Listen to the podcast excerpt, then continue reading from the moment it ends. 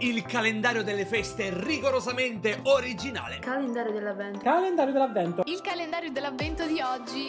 Il calendarum dell'avvento. Scopri cosa si nasconde dietro le caselle del calendario dell'avvento di Radio Room. Storie, aneddoti e curiosità sul Natale, dal primo al venticinque dicembre, in compagnia degli speaker della radio dell'Università di Macerata. Buon Natale a tutti! Buongiorno, diciannove dicembre.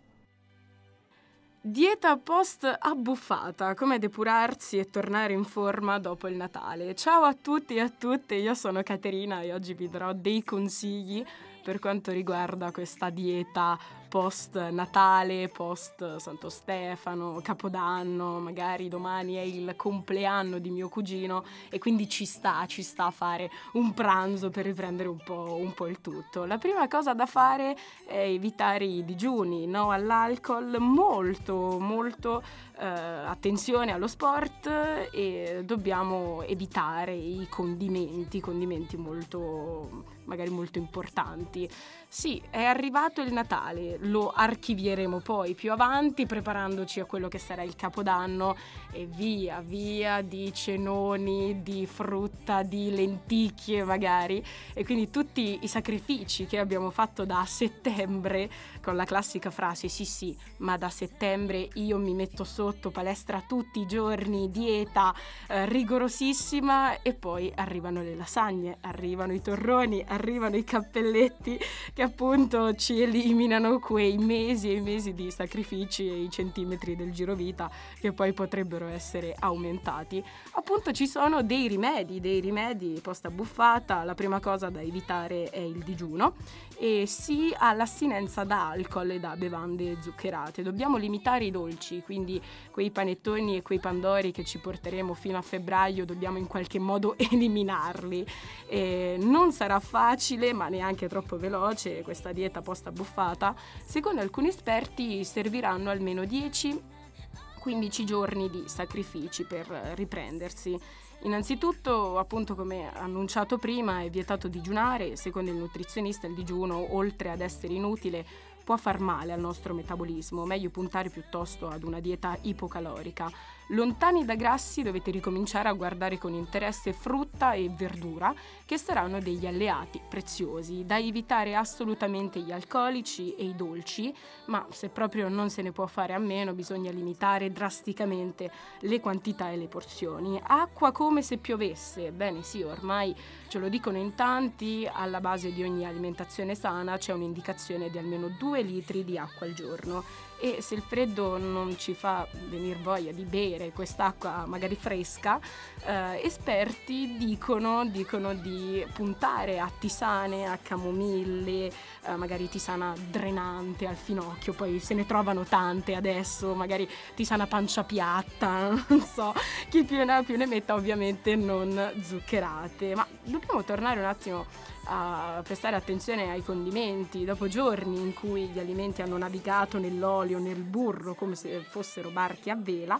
torniamo a contenere il tutto, sì, ad aceto e limone, no al burro, no al burro e al massimo due cucchiai di olio extravergine di, di oliva al giorno e poco poco sale. Altra regola, mai mangiare nello stesso pasto pane e pasta, perché il carboidrato sì è la goduria di noi italiani, la pasta è una cosa che amiamo, la pizza, la pizza eh, qualsiasi, qualsiasi altra cosa, magari con i legumi per fare un pasto molto completo, e a cena magari mangiare un secondo con un po' di pane, meglio se tostato. Eh, ovviamente il fegato deve anche riprendersi, quindi si ripropone magari la friggitrice e si punta a cucinare pesce, carne bianca, magari al forno o comunque in modo molto molto leggero. Poi con la frutta e la verdura potete spaziare eh, su qualsiasi alimento, su qualsiasi cosa. La frutta e verdura, oltre ad essere ricchi di fibre e sali minerali, ci aiutano a riempire la pancia, eh, soprattutto la verdura, lo dice un esperto, potrebbe contribuire a farci raggiungere la sazietà prima. La frutta invece contiene qualche zucchero, è meglio se consumata a colazione, nello spuntino a metà mattina oppure nel, nel pomeriggio. E infine bisogna aumentare l'attività fisica, niente di estremamente impegnativo ma va fatto. Per chi non ama gli allenamenti, anche delle lunghe passeggiate porteranno i suoi frutti. Oppure c'era anche la cleaning therapy, come si dice, era una, una terapia per, per pulire.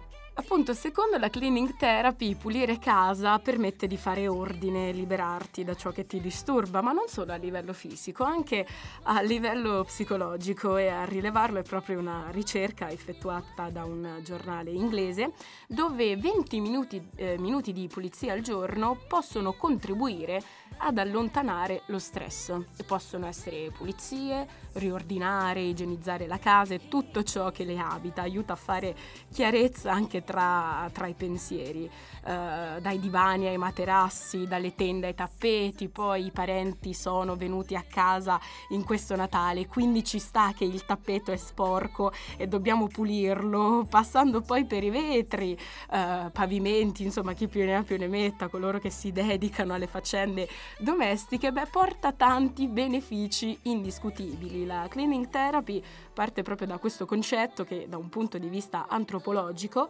esiste una profonda corrispondenza tra spazio e corpo, quindi, quindi la casa è a tutti gli effetti lo spazio in cui il corpo, il corpo abita. Per le faccende domestiche, se volete un esempio, eh, può essere fare il bucato, stendere il bucato, oppure il cambio, il cambio dell'armadio. Questo porterà anche ad, a togliere tutte quelle calorie, appunto, come stavamo dicendo prima, eh, in eccesso. In, in eccesso, in particolare il cambio dell'armadio, cioè è uno tra i benefici della cleaning therapy, quello di mettere in ordine la propria mente, magari di, sol- di sollevare anche scatole, scatoloni, portare via stendini.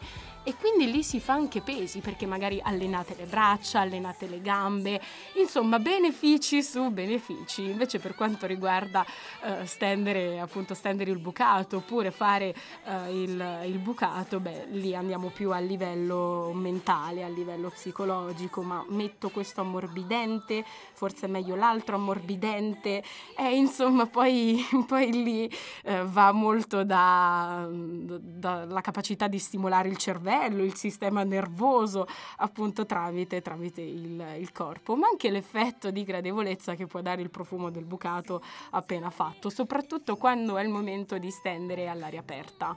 Poi arriva la parte negativa, quando essendo freddo c'è la pioggia e quindi corri, lì fai anche un po' di corsa, un po' di cardio, corri a riprendere il bucato fuori, a rimetterlo dentro. E poi per tutti i ragazzi all'ascolto, con la vostra mamma che vi chiama al telefono e anche lei preoccupata, di corri, prendi il bucato, toglilo, rimetti dentro. E anche lì, insomma, fate pesi, fate una palestra condivisa tutti insieme. Bene. E quindi stendere il bucato comunque può essere anche una nuova abilità per quanto riguarda tanti ragazzi fuori sede, o comunque per, per tanti ragazzi che ogni giorno vengono, vengono spronati dalle loro mamme a fare questo, a fare questo bucato. Ecco, imparare una nuova abilità, uno dei tanti buoni propositi per quanto riguarda il duemilaventiquattro. Si sa che si fa una lista, una lista di buoni, di buoni propositi, dicendo: ma dal prossimo anno sicuramente inizierò a mangiare almeno cinque porzioni di frutta e verdura al giorno. Oppure, ad esempio, scrivere una volta a settimana un diario personale, cominciare quel corso di yoga, di pilates molto rilassante post pranzo con i parenti, dove arrivano una domanda ogni minuto continuamente. Oppure, non so, acquistare ehm, de- determinati detersivi sfusi, rimanendo sempre in tema bucato, dormire almeno otto ore a notte e non usare lo smartphone prima prima di andare a dormire. Ecco, fateci sapere quali sono i vostri buoni propositi per quanto riguarda questo duemilaventiquattro, quali sono i più, i più bizzarri che avete pensato, oltre a palestra, oltre a cibo, oltre a qualsiasi altra cosa, rimanendo in questo tema. Non so, ad esempio prendere la patente può essere una delle cose più particolari. Ecco, fatecelo sapere tramite le nostre pagine, pagine social. Quindi iniziate, iniziate con su questa ampia lista fate un, un bel quadro da appendere sopra il letto, magari la sera prima di andare a dormire guardate, guardate e vedete, oppure la mattina appena svegli questo, questo quadro generale. Siamo arrivati alla conclusione, ciao a tutti dalla vostra Cate.